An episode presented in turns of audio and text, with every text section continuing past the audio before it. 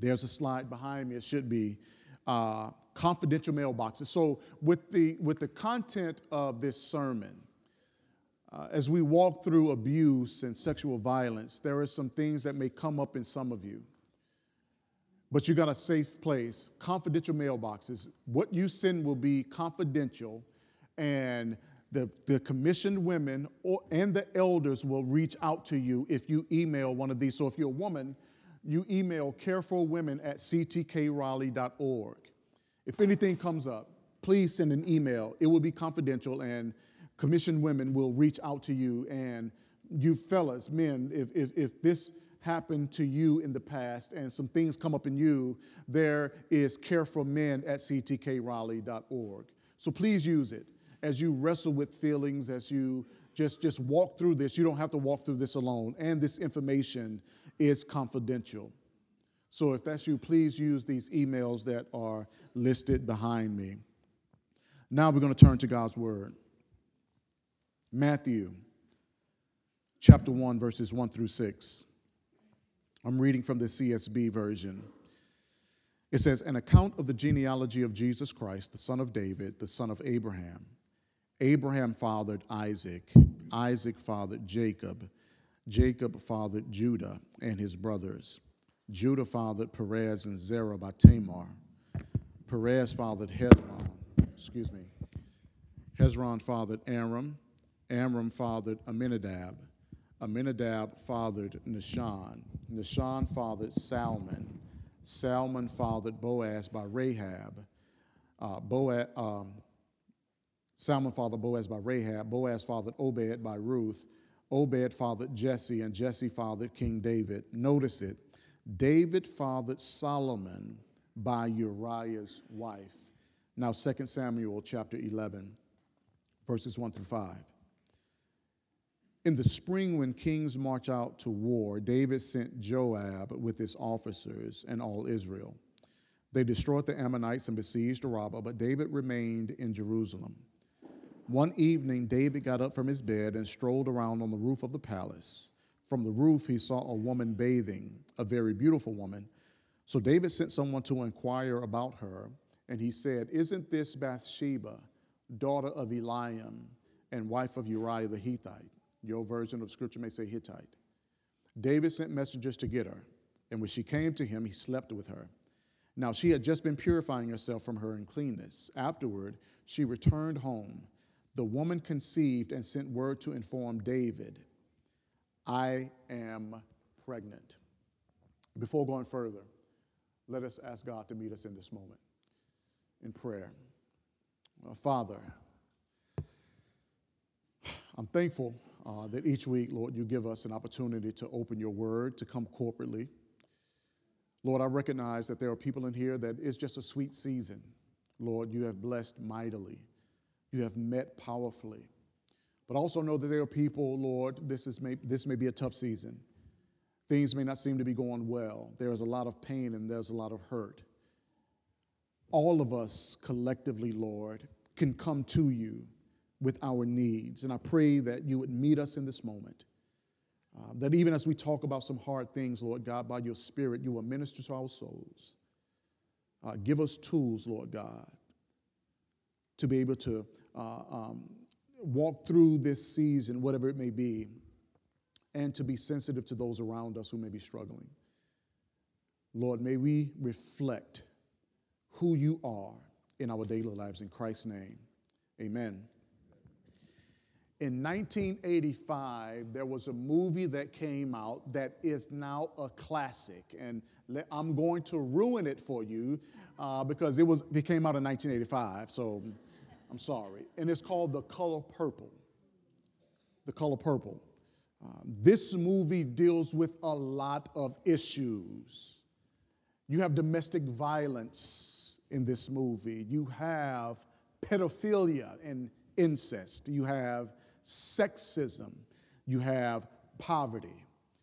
The main character in this movie is a woman by the name of Celie. And if you watch this movie, Celie seems to go through it. The first thing that you see is that her father, actually her stepfather, slept with her, got her pregnant, and she had a child for him. The man who was supposed to protect her, to care for her, to love her, violated her. She had a child. Well, in the story, she has two children. And it doesn't stop there because then her stepfather takes those kids and send them away.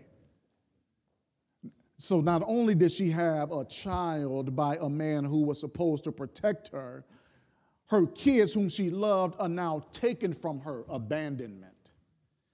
Then she's given to a man who is referred to in the movie as Mr. Mr. was just abusive on every level.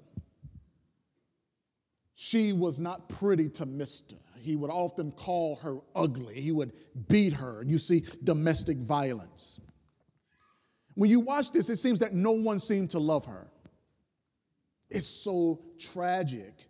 The men in her life who should have protected and loved her used their position of power and authority to abuse her. Question for you this morning whatever level of power and authority you have, how do you use it? How do you use it? Do you use it to benefit those in your care, or do you use it to violate and abuse, whether physically or verbally? In the story of David and Bathsheba, we see how someone can use and abuse their power to get what they want when they want it. David sexually violated. Now, we don't, we don't read that in the scripture, but when you study it, he sexually violated Bathsheba, even though she was the wife of another man, Uriah. David's role as king was to shepherd, was to protect his people, but there are two people in this text in 2 Samuel 11 that he did not protect. He violated and he abused. Normally, we just think of Bathsheba because that's glaring, but we tend to forget and think about that Uriah himself also was violated and abused. Psalm 78, verses 70 through 72 says this it says, He, speaking of God, chose David his servant and took him from the sheep pens. He brought him from tending ewes to be shepherd over his people Jacob, over Israel his inheritance.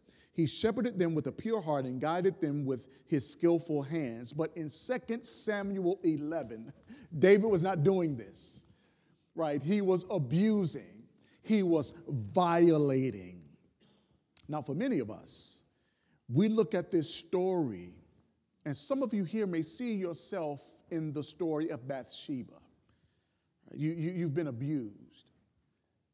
Just as someone uh, just as David brought one way violence to Bathsheba, someone brought one way violence to you. The pain you've experienced is real, just as the pain that Bathsheba experienced was real. But I want to encourage you because just as someone brought one way violence to you, God in Jesus Christ brought one way love to you. See, there is a redemptive narrative that God is writing in your life. So please, in the midst of pain, understand that God is writing something beautiful in the midst of this tragedy. This is grace. Grace is love that seeks you out even when you have nothing to give in return. Grace says, I love you even when you feel unlovable. For those of us who exercise power and authority on some level, again, I want to ask you do you use that power and authority for evil? For evil? Do you abuse others physically or verbally? Do you do that?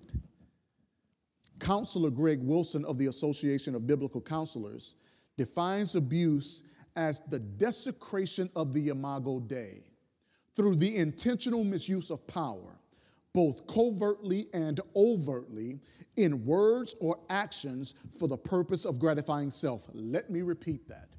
Abuse is the desecration of the imago Dei, the image of God, through the intentional misuse of power, both covertly and overtly, in words or actions for the purpose of gratifying self. And as I think about that definition that he gave, in recent years, because of social media and media coverage, we've seen abuse even take uh, place even in, in crazy ways, even within religious institutions, even within the church. Places that should be safe for us sometimes can even be places of danger, right? And, and, and this breaks our heart. Peter Scazzero, in his book, The Emotionally Healthy Leader, he shows leaders how to be aware of the sources of their power and how they use that power. And so, as I'm thinking about all of this, I am really reflecting and praying, understanding that there is a level of authority and power that I have as a church planter, but how am I going to use that power and authority? Am I going to use it to hurt others, abuse others, or will I use it to benefit others? God, help me by your spirit to benefit people because I'm not over them, I am like them. I am a sheep, just like other people are. And I don't need to take power and authority to walk on or hurt. But we have an example in Jesus who is 100% God and 100% man, right? If Jesus wanted to, he could squash me. But instead of squashing me, he benefits, he loves me. And Paul writes of this, this beautiful humility of Jesus for my benefit in Philippians chapter 2, verses 5 to 8. He says, adopt the same attitude as that of Christ Jesus, who, existing in the form of God, did not consider equality with God as something to be exploited. Instead, he emptied himself by assuming the form of a servant taking on the likeness of humanity. And when he had come as a man, he humbled himself by becoming obedient to the point of death, even to death on a cross. Jesus humbled himself. And when you see the life of Jesus, you see him walking among people, not smashing them, not abusing them, but doing all things to help and benefit. And Paul says, have this same mindset this same mindset. See, David abused his power. He violated the sheep he was charged with leading and protecting. When you read the story of 2 Samuel 11, David didn't care for nobody but himself. And this was a dark moment. Dark moment. Even if we have not experienced what Bathsheba experienced, I'm looking at a group of people who probably know what dark moments are like. You know what hopelessness feels like. You know, like when, when it becomes like, like, Lord, how do I come out of this? Lord, this season is too long. And I can only imagine what Bathsheba, who is a human, so when we read the text, let's not think that, oh man, that's a fictional character that we're reading about. No, she's real. Uriah is real.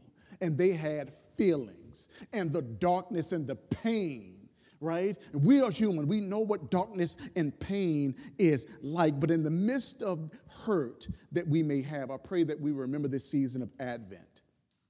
This is not your normal Advent sermon, right? We want to come in and talk about jingle bells and, and, and sleigh rides and, and all of these things.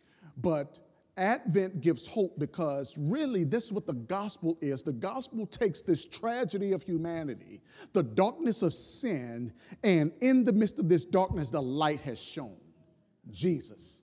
And Bathsheba's life was dark, right? But when we're going to look at this story, Uriah and Bathsheba trusted in Yahweh.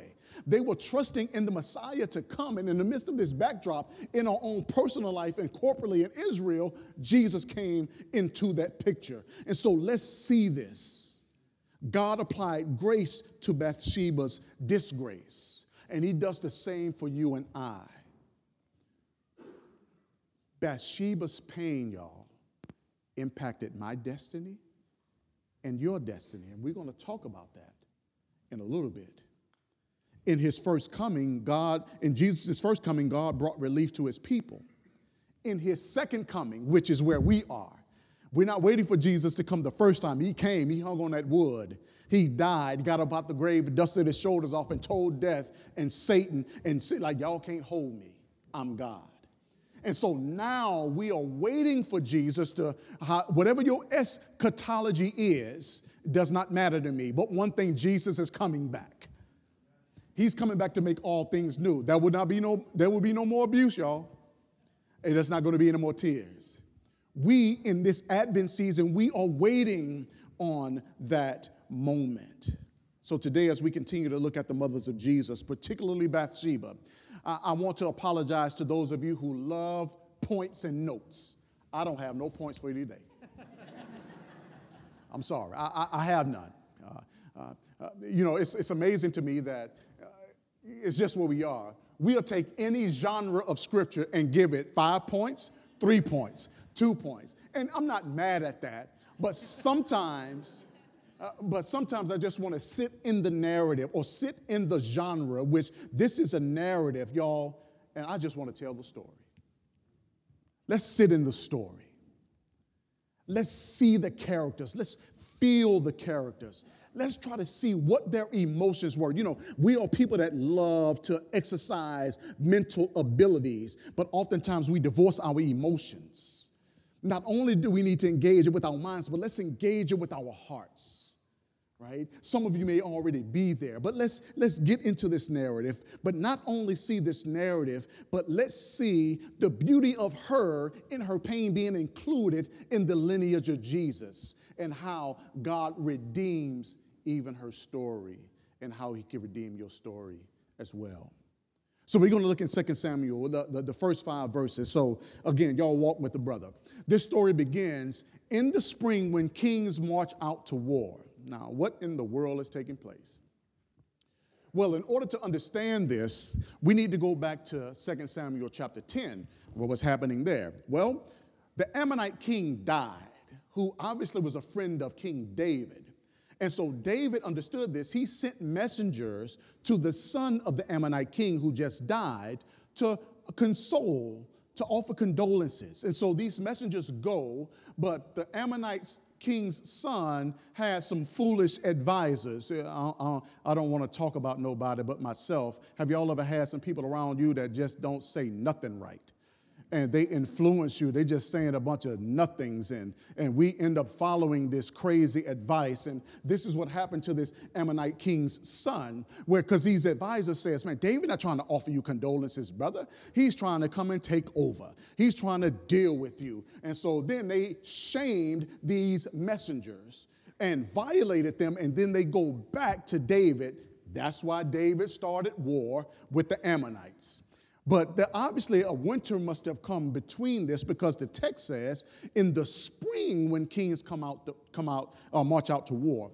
Now, many scholars say that this is exactly one year from the time of 2 Samuel 11. So now that that year is over, there's no more winter, the environment is conducive, the kings are marching out to war. Now, David would normally go to war with his people, but this time he stayed home. Now, I don't know about you, but I have heard pastors say David was in sin. If he would have just been with his soldiers, he would not have been there to see Bathsheba.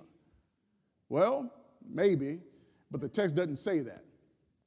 And other places in scripture, it says that the armies of Israel, these leaders would tell David, look, don't you keep coming to war with us because you could die and you're king. So don't come with us. We don't know why David stayed home. If the men said, uh, don't come, or if he just wanted to do himself, do it himself. What we do know is that he stayed home. And one evening, David went to the roof of the palace and walked back and forth. Now, uh, we, we don't try to pay attention to topography because we, nothing in scripture says that in this section, but David's palace would have probably been on the highest level of ground in the city.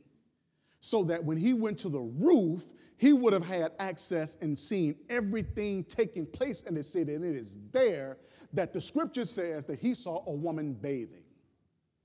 Notice the detail the writer is giving us. He is setting us up.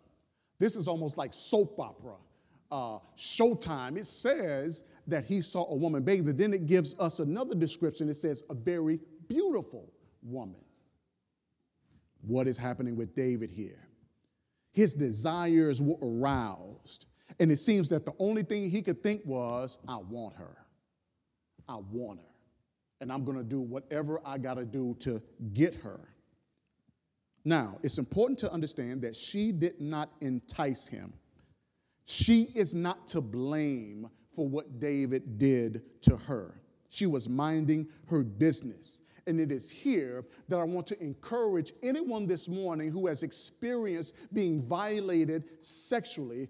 You do not have to walk around in shame because you did nothing wrong. Don't play that game in your head thinking, ah, if I had not worn that outfit, then maybe. Or, or if I did not speak to that person, then, then maybe this would not have happened. Bathsheba did not entice David. As a matter of fact, James would write in James chapter 1 verse 14, but each person is tempted when he is drawn away and enticed by his own evil desire. It's also important to understand that David had wives plural. He had women. He had them, but David was king. Now, we live in a democracy. We vote on everything we don't understand much of what a monarchy, uh, uh, a monarchy feels like, especially one where the king is absolute. But in this situation, the king could do whatever he wanted to do. And to get an idea of that, all we have to do is go back to 1 Samuel chapter 8. Israel says, I want a king like the nations. Samuel says, Look, hold up. Y'all don't know what you're asking for. Because if you want a king like the nations, those kings do what they want to do when they want to do it. Samuel would say that kings take sons and daughters and puts them to use in his chariots. Horses are running in front of chariots. He takes male and female servants. He can even take a person's land. This is eminent domain on crack. Like he could just come up to a person and say, Look, that land is good, but I want it. Give me that. And he flexed in this way because he saw something he wanted and he went and got it. But what's interesting to me is that David in scripture is called a man after God's heart. But in 2 Samuel 11, he is not like he is not acting like that man that's after God's heart. All he wanted to do was satisfy his own desires. David knew what the penalty was for adultery. It was death. Yet he still sent someone to get Bathsheba and he had sex with her. He sinned against God and against Bathsheba. Now, again, I, I, want to engage Bathsheba as a human, right? So I started thinking as I'm reading this story, but, and, and I want to encourage us let's not be so familiar with the story and just kind of gloss over. Uh, I, am reading and I'm sitting there wondering, like, what, what, what was Bathsheba thinking when she got the knock at the door? and the messenger from the king says, David wants you. What was she thinking? The text does not tell us. I wonder what it was like that night or that day, the last day Uriah was in the house with her. Did she kiss him and say, Baby, I'll see you later? Uh, did, did, did, was she missing him? Was she just trusting in Yahweh that he would bring victory and also bring her husband home? We don't know what she was thinking, but what we do know is that David violated her. He violated her. See, we should never gloss over abuse. While that's grace for both the abused and the abuser, as a church, we must be intentional about not rushing or dictating the process of healing for the abused you know, America, we're triumphant, right? Americans, we're triumphant, and we, we just want people to get over it. But as a church, we got to be careful not to rush that process of healing for those who may have been violated or abused. You see, when we look at David, David had this illusion with sin that he was in control. See, sin creates an illusion that you're in control of it. When I was little, uh, my aunt used to allow me sometimes to sit on her lap and drive. Now, her, it was her van. Now, today, vans, uh, smart vans, and you got three and four rows, but everything seems to be just techno- technologically savvy. This was in the day in the early 80s when vans were like big boxes, right? Where you can almost put curtains on the windows. Uh, it was so big. And so uh, my, my, my aunt would allow me to sit on her lap and drive. Now, my foot could not reach the brakes, nor could it reach the accelerator. And my aunt would let me drive in a parking lot or on a small street. But I'm sitting there, got my hands on the wheels, saying I'm driving, but I was not driving because her hands were under my hands and her feet were the one controlling the accelerator and the brake. You see, sin creates the illusion that you're in control until it decides to bite. Question Aren't we like David? Before brushing past that, we, can, we see that David did some evil things, but the question is I think there's a little bit of David in us, in all of us, because aren't there times when we think we're in control of sin? That, that, that we're in control? That because I'm in control, I can do what I want to do when I want to do it, and no one will get hurt because I know what I'm doing. I see a lot of myself in David. See, David violated Bathsheba to satisfy his sinful longings. But things changed when Bathsheba sent a message to the king, which was cataclysmic. Here is a, a person, uh, a, just a normal person, sending a message to the king, and she says, I'm pregnant. What do you do now?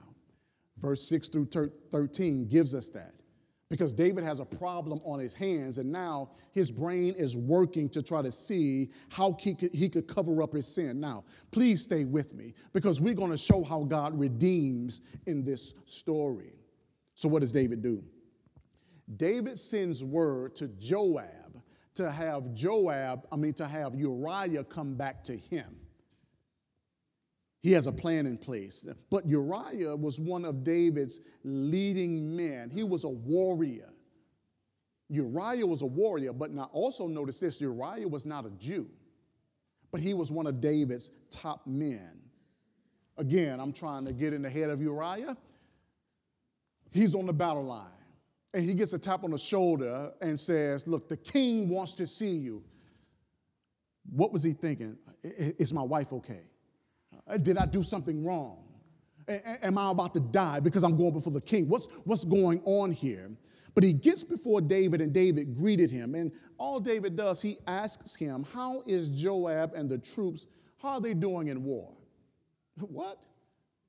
One theologian notes this. He says, The answer Uriah gives is not included in the narrative. A significant gap which symbolizes that David just let him talk, not paying any attention to his account. Have you ever done that to people? When they're talking to you, you don't hear nothing they're saying. It's like the, the, the teacher on Charlie Brown.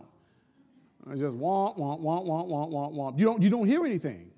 So it's like David is letting him talk. David didn't really care about what he said. All David wanted Uriah to do was go home, have sex with his wife, so, he, so that he could cover up what was wrong. So now, if he is intimate with his wife and he realizes that she is pregnant, he could take credit for his wife being pregnant, and David is off the hook. But Uriah switched the game on him. Uriah didn't go home. He slept at the door of the palace with his servants, with David's servants. See, Uriah was a man of integrity. David wanted Uriah to go after his desires, to be just like him, to give in to those desires. But David didn't go. And then they, I mean, Uriah didn't go, but David asked him, say, why didn't you go home? Notice verse 11. Verse 11 says that Uriah said, The ark, Israel, and Judah are dwelling in tents, and my master Joab and his soldiers are camping in the open field. How can I enter my house to eat and drink and sleep with my wife? As surely as you live and by your life, I will not do it. Notice that Uriah first mentioned the ark. This was the covenant symbol for Israel. This is God's presence with him. Uriah was concerned about God's presence being, I can't go home when, when they're out there fighting. I told you, Uriah was a follower of Yahweh. He cared about the things of God, even when David did not. So then in verses 14 through 25, David doubled down on his plan. He wanted Uriah to go home so badly, he, he, he put in another layer. He wanted to get him drunk. Because it starts like when he's drunk, like he's going home. He's going to be with his wife. It says, but Uriah did something different. It says he went out in the evening and laid down on his cot with his master's servant. Uriah did the same thing he did before. I wonder if he was sloppy drunk. It doesn't even matter. The fact he was tipsy, and instead of going home, he did what he did before. He was aware enough to realize that no, this is not time for me to go home. Uriah drunk is more righteous than David sober. Now David's plan becomes sinister. It's getting evil now. He writes a death warrant. He sends a letter to Joab, probably with the king's signet ring, which means it's official. Sends a letter to Joab, and when and Uriah carries this letter, he can't read it. But when Joab gets it, he reads, put Uriah on the in the place of the fiercest battle so that he could die. Uriah carried his own death warrant and didn't even know it. Question What links would you go to to make sure you're not found out? That your sin is not discovered? What would you do? See, David put a plan in place to have one of his best men, Uriah, killed all because he couldn't control himself sexually and to cover up the fact that Bathsheba was pregnant. Brothers and sisters, I want you to know that all sin has collateral damage. What David thought would be a sexual interlude turned into a pregnancy, a murder, a cover up, lies. And let's not forget the one who was violated, Bathsheba. The story goes Uriah died. He died. What David wanted to happen actually happened. David didn't even mourn for one of his best soldiers. You see, when, when, when, when Uriah died, Joab sent a message back to David. And he told David what happened in the war. And this Joab said, Look, if he doesn't like it, if he gets upset, the fact that we have been we've been pushed back that we've been dealt with a little bit that there, a lot of men died. Also tell david uriah is also dead.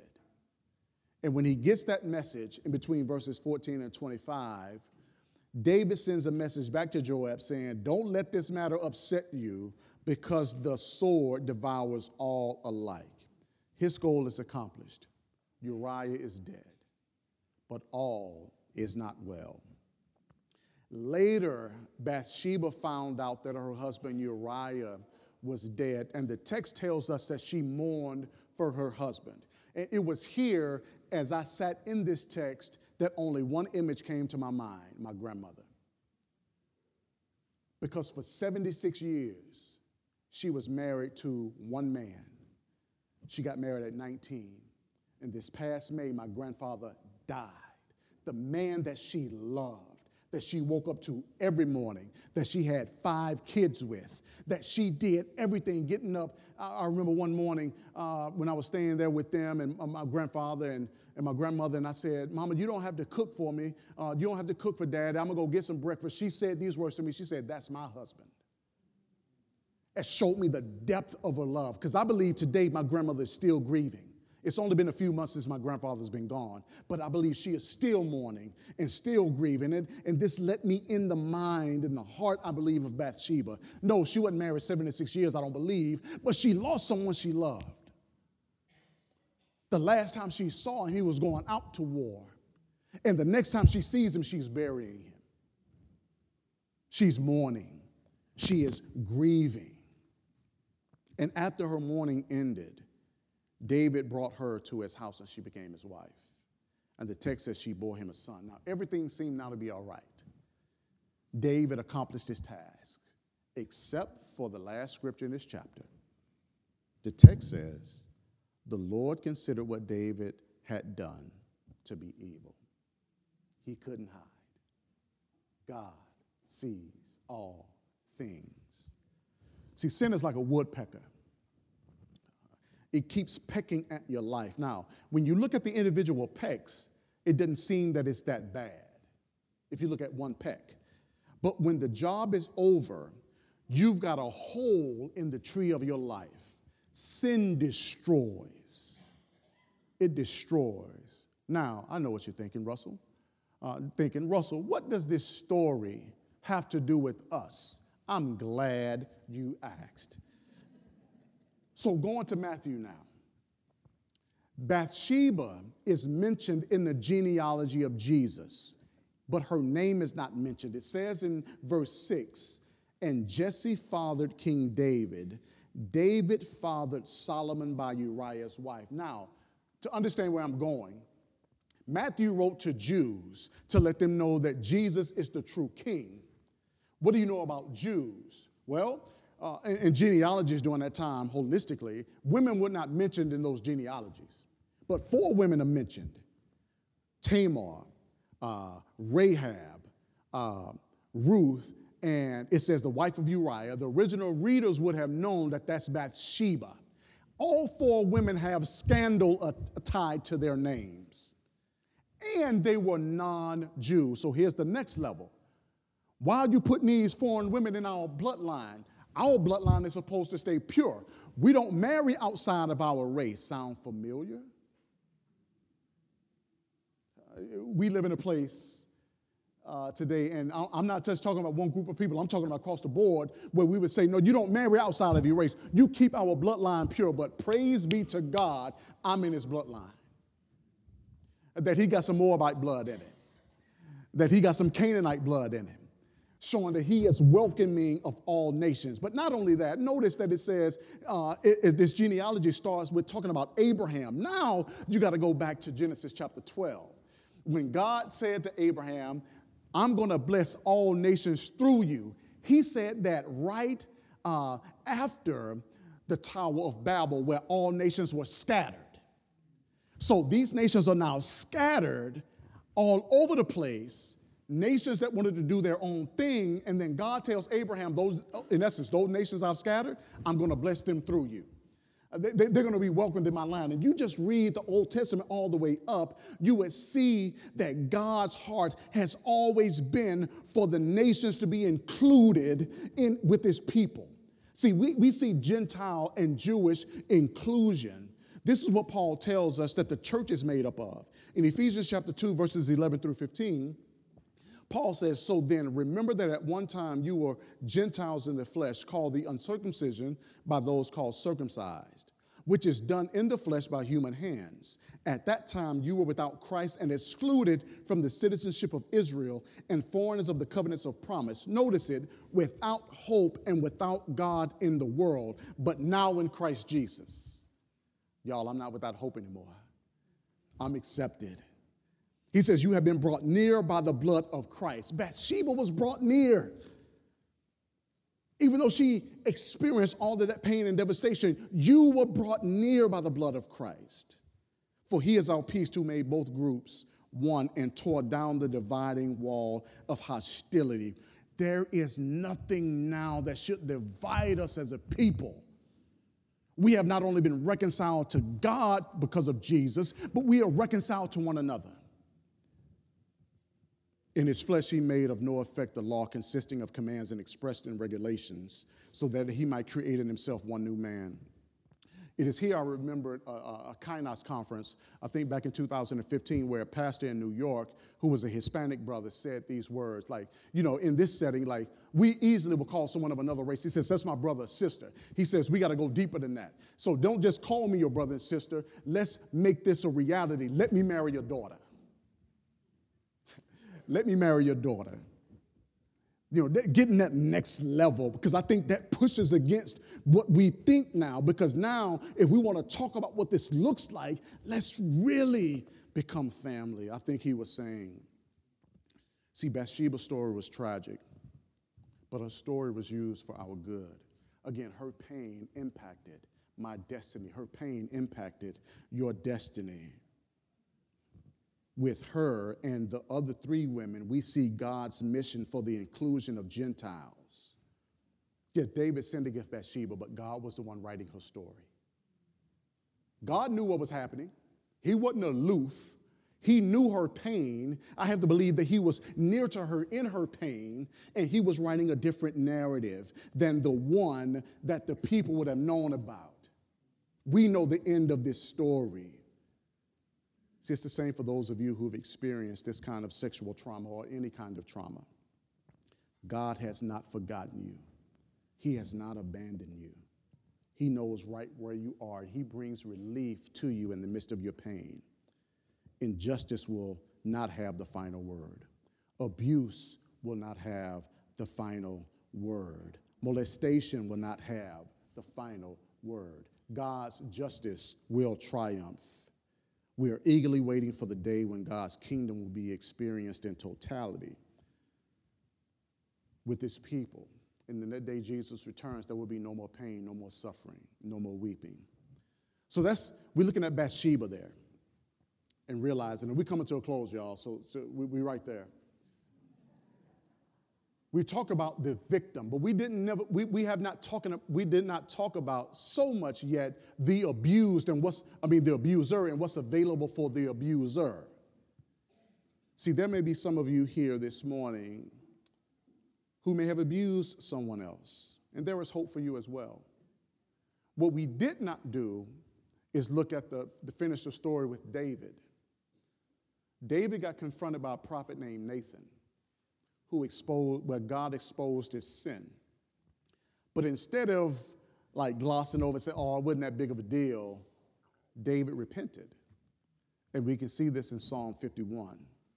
You see, our God is holy and righteous, but he is also loving and forgiving.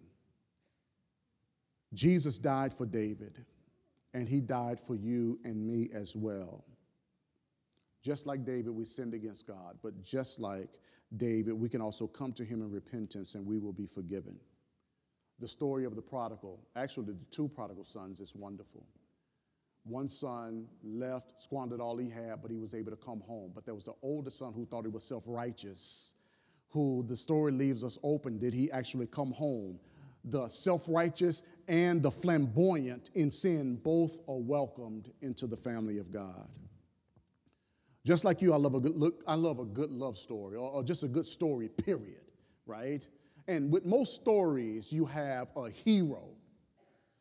While every hero is different in content, they are the same in context. You have someone who would do whatever, dies, or do whatever to save the victim. However, God turns this narrative on its head while many of us have not done what David did, in Jesus' story, we are the villain. We're the villain. And in this story of grace, the hero dies for the villain. We are the villains, and the same grace that David received is the same grace that's available for you and me. So I close with a few couple of things that I want you to know, and I borrowed these from the gospel, an article written by the Gospel Coalition. The first thing I want you to know is that number one, God does not condone violence against women or anyone for that matter. God does not condone it, it's not acceptable. Second thing I want you to know is that God offers the counsel we need. He gives us Christian friends, godly pastors, legal professionals, even law enforcement. Most importantly, He has given us His word. Thirdly, I want you to know that Jesus died for all of your sins, past, present, and future. And because of that, you don't have to hide from Him. He already knows. Come to Him in repentance.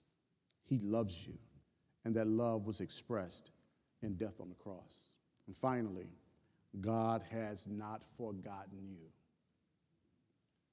in the same way he did not forget Bathsheba. He remembered Bathsheba. He, had not, he has not forgotten her. He has not forgotten us. And now we have a moment where we can remember him, not forget him. Remembering him in taking of this family meal, the Lord's Supper. So let's now turn our attention to the liturgy. Well, I will read the first part and then you read the second.